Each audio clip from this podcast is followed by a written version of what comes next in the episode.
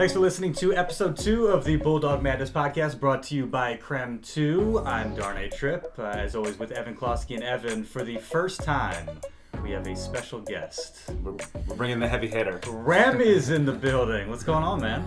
Not too much. I appreciate you guys having me. Uh, episode two. What an honor. I know. It's talk about starting with a bang. I mean, we kind of got our feet wet last week and uh, wanted to get you involved. Hopefully, we might get some uh, others as well. But we're putting you to work today. We got this, then another episode of Off the Bench coming up. You can find that on the KREM 2 YouTube page.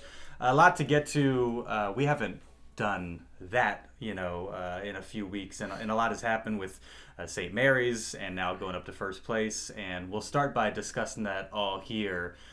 I- I'm curious your reaction and knowing the team and the coaches what their reaction was to St. Mary's losing because we've talked about this here at the station. There's pros and cons on both side of it. Obviously, you want St. Mary's profile to be as good as possible, but you of course want uh, first place and the regular season title and all that. What do you think the coaches and to some extent the team's reaction was when they lost and all of a sudden you guys in the driver's seat again? I mean, that was pretty much just a gift from St. Mary's. um, you, your plan is just to take every game one at a time and and uh, extend the win streak, and then share the t- uh, league title with them. But with them going to San Fran and, and dropping that one, that helps a lot with the uh, WCC standings. Obviously, the first goal of the year. I guess the first goal is to win your uh, preseason tournament. Then you want to win all your non-league games. But then once you get in a league, you always want to win your league prior to the uh, league tournament and then moving forward to the NCAA. So I think they're happy. We don't really care about their resume. We just care about us and getting to the tournament. So That's interesting. There, I, there's so much talk on the outside about resumes and Yeah. all that, and uh, so it's hard to know how much the coaches really, uh, you know, gripe about that sort of thing. yeah, they don't put a lot of weight on other teams, and they basically just they try to schedule the best teams possible to start the year, and it's the other team's jobs to to win and take care of business on their end. So we just do what we need to do, and uh, we don't really let any of the that talk get in the way. Mm, I know Evan's been knee deep in all the quadrants and team Well, sheets and all that, That, stuff. that's why the RPI is such a flawed Yeah. metric because it's based on strength of schedule. So Gonzaga scheduled North Dakota. North Dakota won the Big Sky last year, so you figure they're going to be a good team that they should be represented near the top of that conference. Just an awful year, you know. I mean, even though they pushed Gonzaga earlier in the year, they just had a terrible season. Their RPI is super low, and what does that do? That bumps them into a quadrant four game, which means it, it just brings down all of your strength of schedule statistics. So, mm-hmm. like, St. Mary's RPI is better than Gonzaga's, despite the fact I think they only have one quadrant one game. Mm-hmm. One game and, and like one competitive game that's considered a, a quadrant one, which is coveted by the committee, but their RPI is like 28. I think I checked today because a lot of their games are falling in two and three, and not as much in four. Whereas Gonzaga, just a lot of these teams that they scheduled turned out to be horrendous teams like Texas Southern or Howard, and they're in the 300s, and that just deflates everything that you've done. Even though you schedule, or even though you played a Florida, a Texas, a Nova, uh, you've got Creighton. I mean, you have all these great games, and it just it's a weird metric. I, I cannot I cannot speak more against the RPI. Yeah. It just stinks. How much you know, you during your stretch you have what was it two one seeds another two seed Yeah. uh, you guys had a lot of years where uh, you did pretty well and there wasn't a whole lot to complain about in terms of seeding Uh, again when thinking about the coaches and their reaction to that stuff uh, how much weight do you think they put on it whether it's a three or a four or a five or a seven or what have you uh, it, it seems like they're so kind of relaxed and laid back about all that stuff they're more concerned about how are we playing and what do Right. the matchups look like They truly like I can honestly tell you they don't care about the ranking. Um, but one or even two seeding like in, in the tournament They know they know that it's important to uh, be somewhere close to home if possible. So you want to be one of those top four seeds, but they don't get too hung up on that after selection Sunday and they answer all that stuff. It's all about preparing for your opponent and getting ready to go win a little two game series as they treat it. So um, all those NCAA so like the preseason tournament. You get you try to uh, treat it like it's an NCAA tournament, and then your conference tournament, same type of deal. And then going into that, you just try to win two games, and that's that's all that matters. You're gonna have to play the best teams from here on out. Um, after conference ends, it's it's the best 60 plus teams. So you just got to prepare and not not worry about any of those rankings. They've had so many interesting kind of situations, even just the last two years in the tournament. Uh, I mean, the, the quality of teams that they. I started with Northwestern. I mean, a second round game. Yeah. They played out of their minds Yeah. and could have very reasonably knocked you guys off last year, and you guys survived that test. And then two years ago, you're what an 11 seed. Yeah. It start with Were we in 11? I, I Yeah. think so. With I the think six so, right? Wasn't Syracuse a 12? We had the Yeah, 11 yeah. 12 game. six seed Seton Yeah. Hall. You guys handle them, and then just dominate. Utah. Utah, must have been a three. They were. Yeah. Um, they, they had Jakob Poeltl. Jakob Yeah. Poeltl. we Uh, smacked Kyle- them I around. was Kyle gonna say- Kuzma wasn't even like I mean he's a guy that I remember from that game, but not Yeah. one of the top two or three guys that you were really focused on going Yeah. in, at least from you know our perspective. Um, so the situations like that where you guys just all of a sudden turn it on in that 2016 season where you look kind of dead in the water during Yeah. that St. Mary Senior Night game, um, and then a year ago you guys you know best team in program history, but you really have to battle in that first weekend. So uh, Evan and I have talked about I, I don't know how it matters.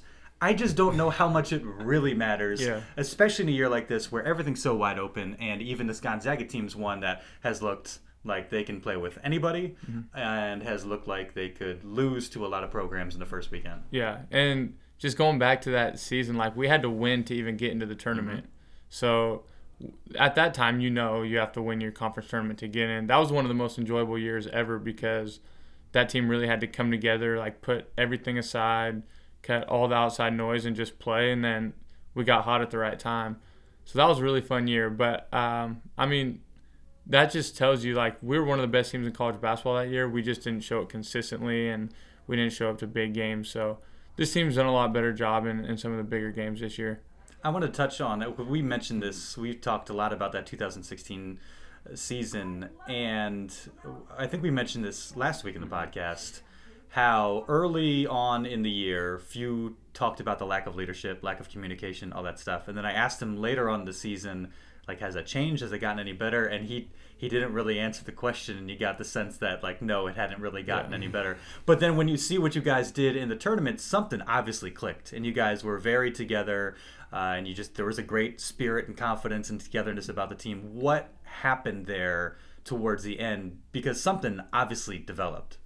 Yeah, I think it's just you don't always need a vocal leader. Everybody looks for like a vocal leader, but it's more of guys that just start to hold each other accountable and uh, play to their strengths and just like not worry about anything other than winning the games and playing for each other. So once you start to hold each other accountable and you kind of lead by example, that's the success you see. So that I think that was a, a big time difference in our team that year. Does that correlate to the team that we're seeing this year a little bit? Yeah, I don't see much of a vocal leader. Um, Nigel was a vocal leader for us last year, but and obviously Shem. We just had experience also, but um, you know, I don't see a vocal leader. I don't know what's going on in the locker room. I don't mm-hmm. really. I haven't talked to many guys, but as you can see, when things are going well, things are going really well. Mm-hmm. When they're not going well, you kind of plummet a little bit. So. Mm-hmm. Well, that's the thing also when you look back to two years ago, and I, and I wonder if it helps you entering a tournament, is that when you're fighting for your life to get into the tournament, you're already in you know postseason mode. It's already like this game could be my last. So Yeah, yeah. you sort of warmed up to the fact of what the tournament is. And what I mentioned on, on last week's podcast, I think, is that especially with a team like Gonzaga, when you've been there every year for as long as you can remember. I mean, there are kids at Gonzaga right now that do not know a year where the Zags have not been the NCAA tournament. That has to have a good psychological effect for a team when you show up in those big games saying, all right, like we've done this three years now. Whereas maybe you get to another team and it's like that whole daunting experience. New of- experience. you know, you're, playing Yeah. in the big arena and you're playing in front of all these people. I mean, especially those, you know, think of any sort of smaller conference. I mean, you're playing in gyms with, with 2,000 people, maybe.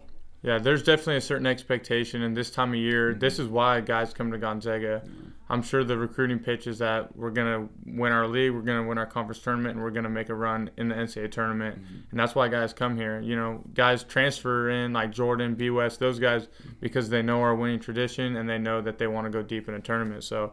on- Once you get to that NCAA tournament, it's all about you know expecting to win and preparing to win. Mm-hmm.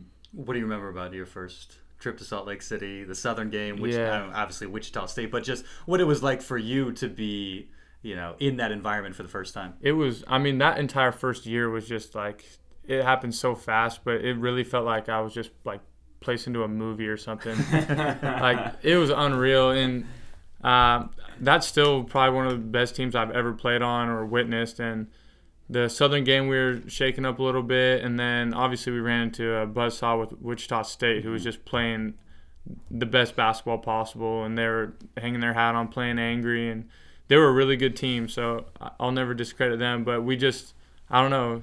It, it just wasn't in the cards that year. But the whole environment and experience, the travel, everything was so fun. And then from there on out, I wasn't really curious moving forward because I knew what to expect. Mm-hmm. Do, do you have any uh, memories of, of guys that maybe were pretty wide eyed by the situation, or maybe even somebody that you played that looked maybe a little overwhelmed by the situation, or or on the flip side, other guys that you'd think like, do they have a pulse? Like they seem too cool in this situation. Yeah, I, I don't I can't think of anybody specifically. Like the moment wasn't too big for anyone. Um, I think it was just kind of uncharted waters, like for that team because we all expected to be good, but just kind of the the outside media and everything putting pressure on you as a number one seed. People on campus are high fiving you constantly. Like you're arguably the best team in Gonzaga history before you've even played a tournament game. So I think it like that can wear on you, and that type of stuff can can affect how you prepare and, and kind of get to you. But I mean, uh, I can't think of anybody who was like wow, this is like crazy or anything other than myself and Brian Baskar. So, what's this time of year like for the guys? Because uh, you're so close, you're almost at Vegas, and once you're at Vegas, you're you're looking ahead to the NCAA tournament. I, would imagine it's hard to kind of stay locked in. You get a little anxious. For sure, you get anxious, and you know there's kind of, there's a light at the end of the tunnel where it's a new season. You can't take your eyes off of San Diego or BYU, mm-hmm. but um, this is just, I think I've talked to you about it before, but it's the time of year where guys are kind of banged up and uh, school's creeping in. So you got to take care of all that other stuff so that when you go to practice or you go work out, you're 100% dialed into to what's ahead. So it's definitely a refresher after you finish this weekend, knowing that you get to go to Vegas and, and go try to win a WCC championship. And then that selection Sunday is just like another life again. Mm-hmm. And like I talked about earlier, it's just many tournaments that you, you treat – um, you try to treat them all the same. Hmm. And again, with San Diego and BYU coming up, San Diego being the first game, San Diego beat BYU last week. So mm-hmm. along with the the St. Mary's upset at San Francisco, San Diego pulled off an upset as well. So this week we had uh, LMU and Pepperdine. LMU was just a, a bloodbath. I mean, the good way to put it. They didn't have a couple of their best players, and Gonzaga just, I mean, didn't let them do anything. And then Pepperdine First off, got to mention that we got a senior night victory. Yeah. So that's good. Thank God. got, got that under good, the good scheduling too. We shouldn't overlook that. Yeah. I'm just gonna say it's nice to not have BYU or St. Mary's coming to the kennel with like nine balls of fire ready to just yeah. ruin your yeah. night. Yeah. But um, you know, so and, and, that game was competitive. I mean, first half it seemed like we were gonna get the same exact way. Uh, that it's been ever since that St. Mary's game. They were kind of riding off that high for mm-hmm. at least five halves, at least. And then the second half was sort of what we've seen in the middle of that WCC schedule of the defense, the attention to detail, everything that Few has been talking about, just kind of slip a little bit. And Pepperdine goes on a run there, and it's like you look up, it's like this is a two point game. How did how did this even happen? Mm-hmm. Yeah, there's definitely been a lull this season at times when uh, I don't know if guys are you know losing track of their man or whatever it is, but there's a time when guys aren't playing their best, and it's coming in spurts. But it hasn't really been a full game of that. Mm-hmm. I mean, maybe once or twice, but. Uh, so you see the glimpses of greatness, which is what's frustrating. Then yeah. you see the lull, and you're like, God, are you guys going back to doing this? so I mean, this time of year, you really can't afford that from here on mm-hmm. out, and especially not against uh, USD, and especially not against BYU at their place. So uh, we just gotta hope that they come out with the, I mean, the same fire and passion that they have in all the big games, and and treat him as such. Is defense your biggest concern? Uh, kind of. Um, I know a lot of these games are very personnel driven, and mm-hmm. being removed from it now, I don't know guys' personnel or where they should be pushing them, where the double comes from, stuff like that. But I feel like if you're locked into the personnel, that takes care of a big portion of it. So I feel like that could be part of the issue. Hmm. And saying with going to BYU, what is the environment in Provo like? Because a lot of people on the outside, BYU, outside of maybe when Kyle Collinsworth was there, they really haven't been the same type of program. But I mean that the Marriott Center is a premier place to play, and especially when Gonzaga comes, I imagine that is a, a raucous environment. Yeah, they're like, yeah, they're the most annoying and like the rudest fans in the nicest way possible. Like they'll never just swear at you or anything like that, but they'll get on your nerves and they're just constantly on you. In that place, it feels like they're on top of you the whole mm-hmm. time. But they get it rocking in there, and it's a tough place to play. And if they go on a little run, that place is just erupting. So you gotta you gotta be able to kind of combat those runs they make with your own, and not let any of it kind of get you out of your game plan or anything like mm-hmm. that. But it's a tough place to play and last year was quite the game and it was a lot of fun but i was really happy to get out of there with a win thanks to nigel i was going to say that was nigel's big game Yeah. where i think and that was sort of where we uh, we evolved last year into saying like okay nigel's going to be the stopper Yeah, like he's the guy. i Yeah. think they got as close as five or something then nigel hit a buck and it was like all right well that's that's And him. and let's be honest, two years ago, Josh Perkins hacked Kyle Collinsworth. oh yeah oh yeah Like, there's no question about it. Yeah, He got away with it. he did What, I what I about that. what I've uh, thought was interesting is when you guys have had trouble with BYU in the kennel. Um, I think anybody from BYU would say the same things about the kennel that you just said about the Marriott Center. Mm-hmm. Just it being a tough place to play, them being on top of you, maybe a little impolite. Um, uh, but still both both teams have kind of weathered that road environment. Why do you think that is? Um, is there something just about kind of being behind enemy lines rather than being at home and maybe being a little bit on your heels? I, I just think that's kind of interesting. Yeah i just think it's yeah i think that's a big part of it but just knowing that you're no matter what you're kind of looked at as an underdog going into another team's home court. So that extra umph that just like makes you want to hit a three or back your guy in and get a bucket just to hush the crowd or uh, just to play at your best in on their turf. I guess not their turf, their court. uh, it just means more to guys, I think. So it gives you a little extra motivation to go out there and play your best, and and your effort is always at an all-time high in those games. There's no plays you can take off. So I think that's what you see when we go play there, and definitely when they go play in the kennel. if you're down two and Few calls a play for you for the win in the final seconds and you can knock down the three pointer and mean mug in front of the opposing crowd Yeah. do you want to do it at st mary's or byu I would want to do it at St. Mary's because I would love to do it at both. let's not get greedy and then Coach would be crazy if he has me in the game shooting the game winner. But uh, St. Mary's because the year they beat us um, with Will, I think yeah, I think it was Yeah. with Wiltjer and Don't Watch those guys. Yeah. They were so like classless after the game to where they're yelling at us when we're walking to the bus. They got people like trying to talk trash to us while we're talking to our parents on the court, stuff like that. Oh, so ever since. I just looked at St. Mary's a little differently. Like, you know what, you guys, you should act like you've been there a little bit but then again they hadn't really so um, yeah i would like to do it at st mary's The the BYU dyna- dynamic is so interesting. I, I think it was two years ago, maybe it was last year, hearing guys talk about like it's a rivalry and it's super competitive, but those guys are so nice. That's I think They Wiltjer. I think Wiltjer remember was saying Wiltjer that. was saying that. And you know, I remember one thing that always kind of stuck with me is when Ryan Edwards got hurt a couple years ago before the WCC tournament. Kyle Collinsworth like spent five minutes talking to him, asking him how he was. Um, and so, wh- what is it like dealing with that kind of dynamic where like maybe there's things you want to say in the heat of the moment, but you know, like those guys Yeah. would never say it to you, and you don't want to hurt their feelings. yeah, like, they're just like genuinely nice guys and if they trip you they'll say sorry and it's just a different type of approach like you're not going to say anything like i don't know i can't speak about being on the court but i definitely don't want to talk trash or slam anybody who's like says sorry if they fall into you or like like truly wishes you the best of luck in the game it's just a different dynamic and unless you play them and witness it firsthand you can't you, you just don't really know what it's like no. Yeah, the only uh, exception I could think of was Mika last year during that that 29 and 0 game. Yeah. And Mika was playing the crowd. Yeah. He- He- yeah. that dude was on. I mean, that was essentially what Landale did this year too, where he just could not be stopped. Yeah. It's like uh, that essentially propelled him into leaving. Yeah. Which was you know good news for everybody. Great at for us. WCC, I was gonna say. I mean that that dude was a was a big. You would have had him and Yoeli Childs. Yeah. yeah that would have been a tough combo right there That's like a pretty sick. Com- especially like the WCC. Like how are you gonna combat that? Yeah, that's a good point. That's, uh, I wasn't a big fan of that Yeah. whole uh, that whole game, but Yeah, I'm trying to especially flush the it. ending. but uh, I, I actually want to bring back a little bit of, of senior night because, and I want to talk a little bit about about some of the players. And I first will bring up Brian Pete. Uh, you know, obviously you were able to to have a similar experience where outside of the team manager thing, but you know, come off, you make the start. And what are the feelings you're having as you're you're making that start, and, and what are you trying to do?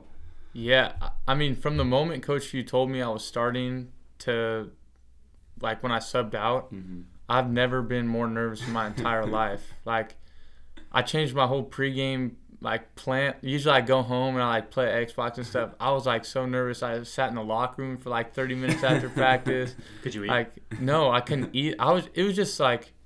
I don't know. I just was thinking so much about not messing up, and I knew we were 29 and 0, and there was so much on the line, and like the fact that they trusted me, so that obviously meant a lot. But once I got into the game, I couldn't even tell you what happened. It was like I just remembered telling myself, "Don't let Emery score. Whatever you do, don't let Emery score. And if you're open, shoot it." Um, and so I got out of there, and it was, I mean, it was a great run to start the game.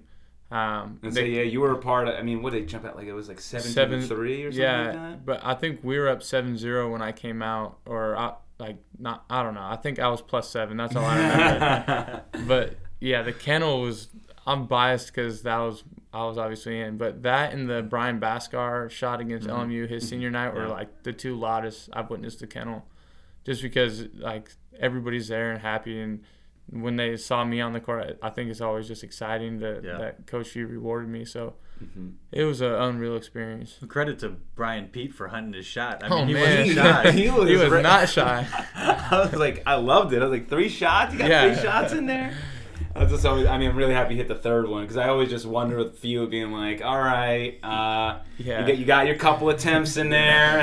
How Yeah. much more are we going to do this? But, you know, I thought last year was, was so awesome uh, when you got in there because it's like, as you said, like a 29 and 0 season. Like this game was built up, and Few still stuck to the structure of his program, which is you know being grateful for the seniors and everything. And I thought that's a true testament to to someone's character or, or a coach when even when you have all the all the chips on the line you know at, at that point it kind of paled in comparison to what the tournament would be anyway but to not get caught up in the moment and say you know i don't care what our record is we're, we're doing it the way that we always do it and uh, I just thought that's all like an awesome moment for you and for Brian Pete and for all these players because what makes Gonzaga special is that they know every single player on that bench. Yeah. And especially at the end of games and blowouts, they're yelling all your names at the end of the game. So uh, those are always great moments. And as you say, those are usually the loudest moments from the kennel. Yeah, and it it says a lot about Coach Few and like the staff just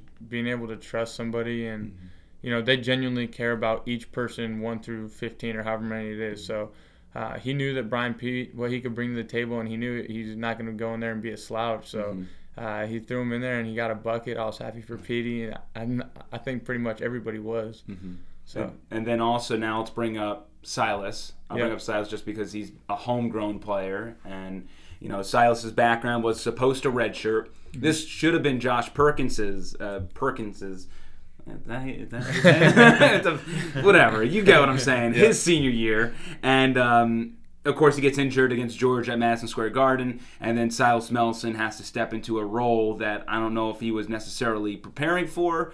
He's sort of been like Joel Ayayi, where you know Joel still suits up every game, but for all intents and purposes, now we're far enough into the season where he'll definitely redshirt. But that's how Silas got started, and then ever since that freshman season, he's kind of been the defensive guy, and you know you've had. Um, Eric McClellan, who was also a very defensive oriented guy, but that sort of has been his role. And especially this year, uh, he's been a little bit more offensively minded and has contributed more than we're used to. And I think one of my, my favorite stat that I always bring up to Darnay, I think Gonzaga is 38 and 2 when Silas Melson scores double digit points. Hmm. So that is an X factor as far as whenever whenever you're looking at the box score, always look at Silas Melson because if he's in double digits, most likely Gonzaga is going to win those games. And one of those losses, as I mentioned, uh, maybe it was last week or, or maybe I did on Twitter, but it was against Florida where that was a, an overtime game. So you needed extra, Yeah. you know, an extra quarter for him to even hit the double digits, which sort of confuses the stat. And uh, SM, SMU was the one game where they legit lost when he had double digit points. But just um, Rem, your your thoughts on Silas and everything he's done for the program and what he means for for this team this year.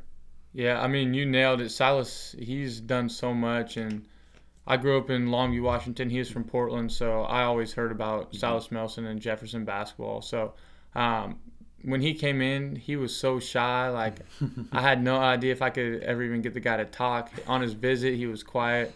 And then just to see how much he's grown now and how much, you know, he's jokes around with media and stuff. And, like, he's funny on Twitter. His personality and just him as a person has grown so much off the court. And as a basketball player, he he sacrificed a ton coming in here and um, kind of thinking he's redshirting, end up not redshirting. We don't even know if we needed him, but we still played him. Yeah. Um, so his whole mindset just had to change his freshman year, and I can tell you he can score the ball. And he came in here as a scorer and a shooter, and he he knew that he had to be a defender and be a primary stopper to get his minutes and to play more, and that's that's what he did.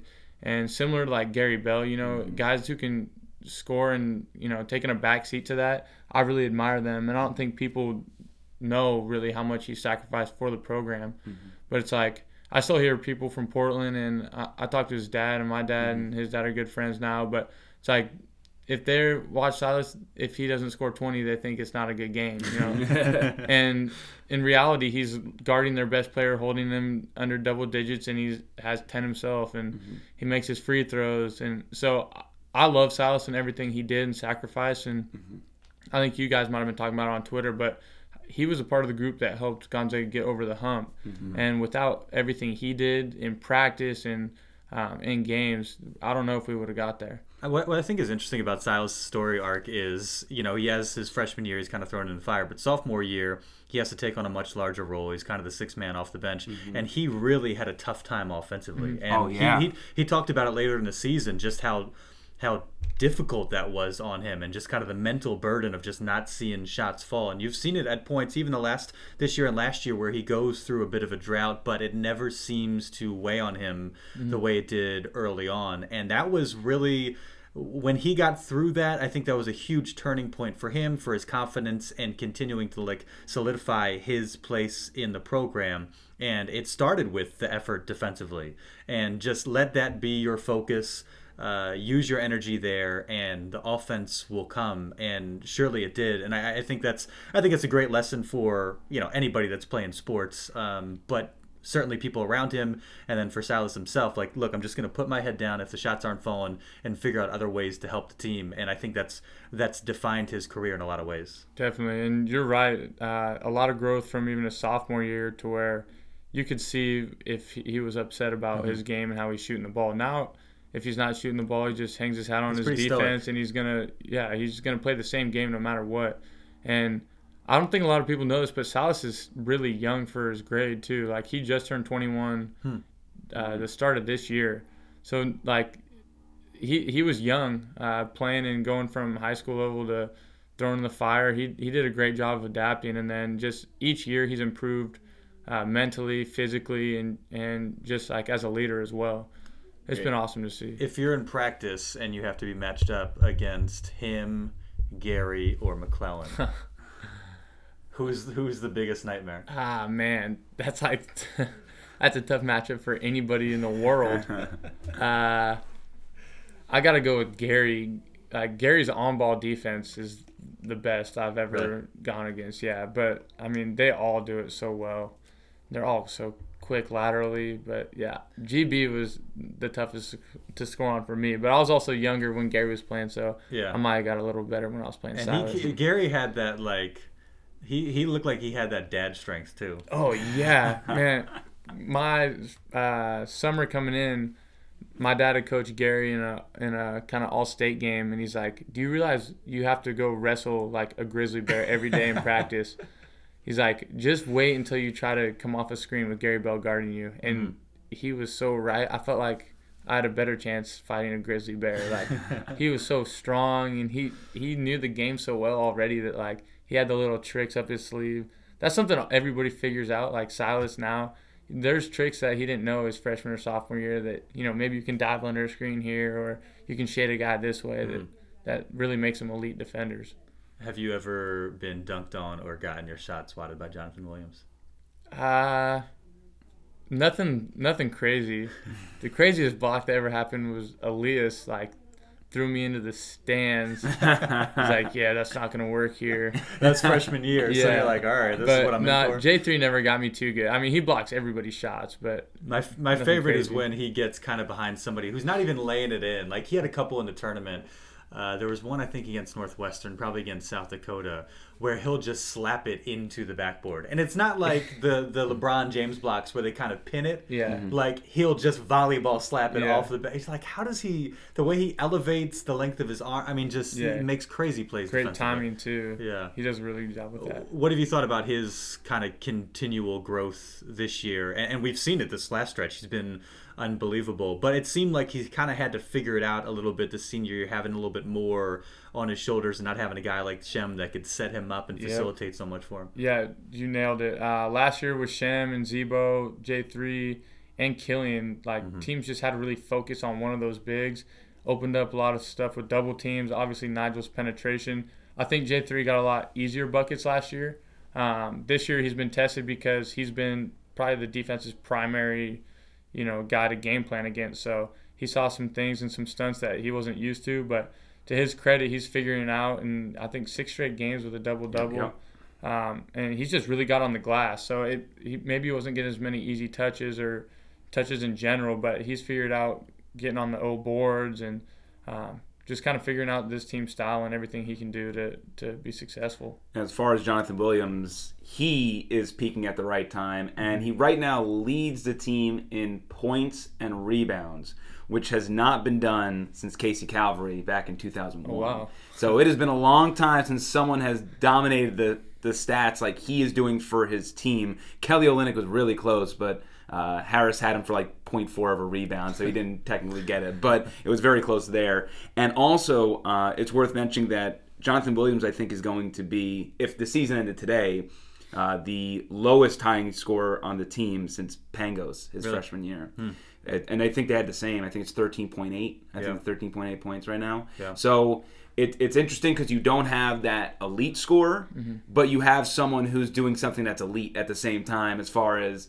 uh, doing everything for your squad, scoring, rebounding, and defensively, which is nothing we can really quantify as far as stats go outside of a block. But he is such an important piece because they don't have, as you mentioned, the the Shem or the Zebo down low, or you know Tilly can help, but not in the ways that he was helping last year. He is like the focal point down there, and I think that led to a lot of struggles early in the year, as you mentioned, just him trying to find his role offensively while doing so much defensively. Do you think this year, because last year they were able to just, hey, Mike Dom, shut him down. Uh, hey, Trayvon Blewett or Sindarius Thornwell, shut that guy down.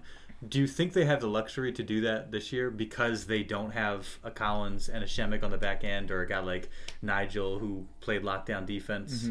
It's going to be tough, um, you know, depending obviously who you play, but a lot of it, you know, it looks like one guy is stopping him, but it's a lot of team defense too, where, um, you know, if he does get beat, you got help side there or you bluff at him, stuff like that. Um, so we'll see with the tournament. That's going to be a big test. And without the two big rim protectors, because Zach and Shemek were two of the best rim protectors I've ever witnessed. Even if they weren't blocking shots, they were changing your shot or they were making you kick, whatever. Uh, we don't really have that same style this year, but I'm interested to see how they match J3 up in the tournament because we also have to keep him out of foul trouble. And we have to keep him energized and, and not tired so that we can get him the ball because he's going to be a huge point of uh, point of emphasis offensively once the tournament hits for sure. That's and I was just gonna say that's a big thing with Jonathan Williams too, because last year, I think last year Jonathan Williams scored ten points like in the first seven minutes of a game, and then he would just kind of fade. Uh, he is a very big ebbs and flows guy. Like when when you see him have energy, it's just a, it's like he's like the Hulk. It's like you Yeah. can't stop him, and then he just kind of peters out there for a stretch, and then eventually he gets like an and one or a block, and it gets him going again. He is someone that you have to continuously generate energy for. Sort of like, I mean, the complete game that we can all look back to is the Florida game where Yeah. he just, I mean, they just decided to play him one on one, and Yeah. that was a Never bad, like, Bad idea. never adjusted. They're like, screw it, we're gonna Yeah. keep doing this. The one thing I wonder now uh, is it, it started uh, with I guess that 15 season. You really saw it in the 16th season. You saw it last year after the BYU letdown.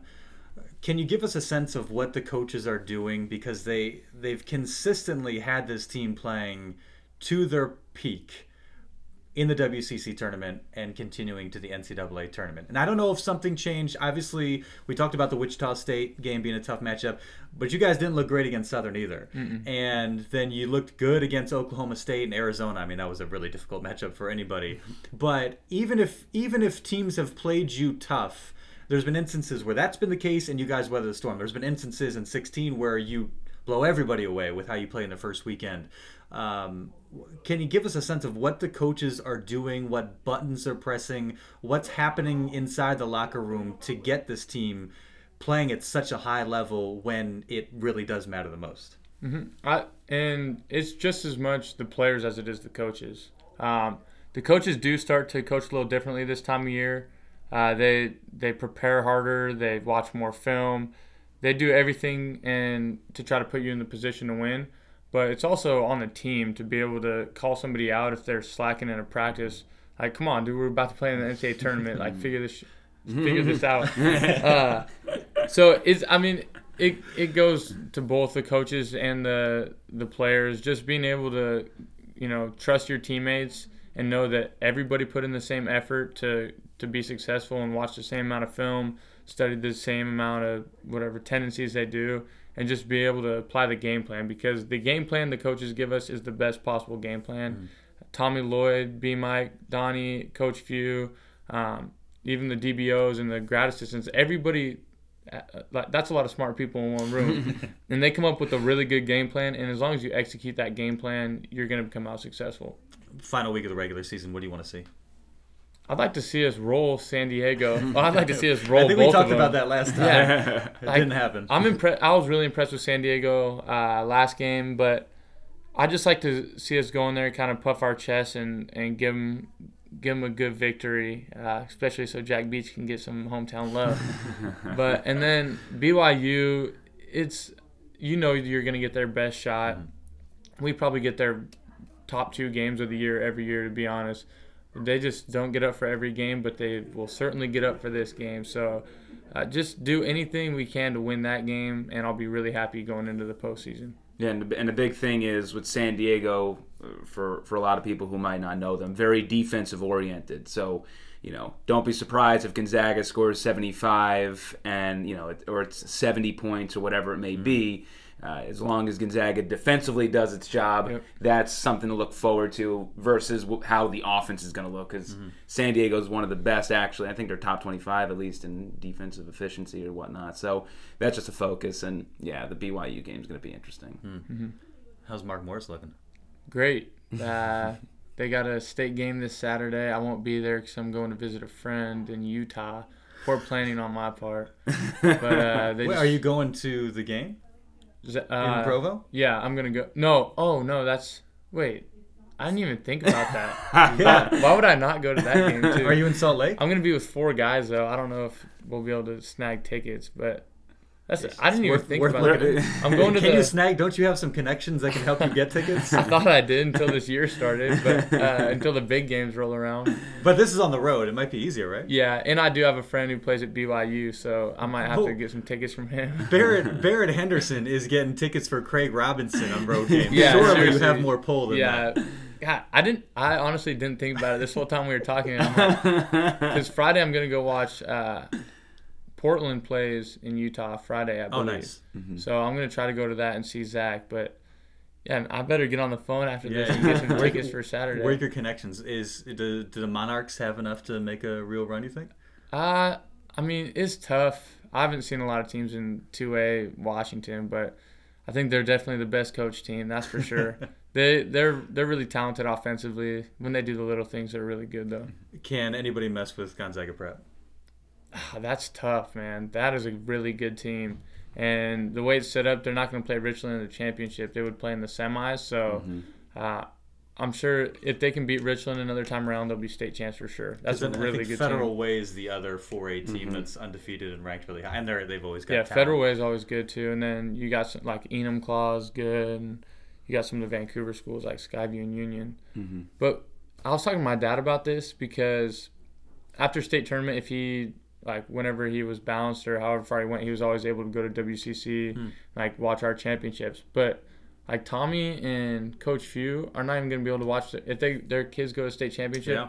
They'll never be able to watch them win a state championship. Yeah, Like that's crazy. That's just part of the job, I guess. But that's that's tough as a that's dad. a rough deal. Your kid's playing for a state title, and, and you got to be taking care of your own business. I But don't know. I mean, unless they feel really confident about that Saturday quarterfinal game. yeah, yeah.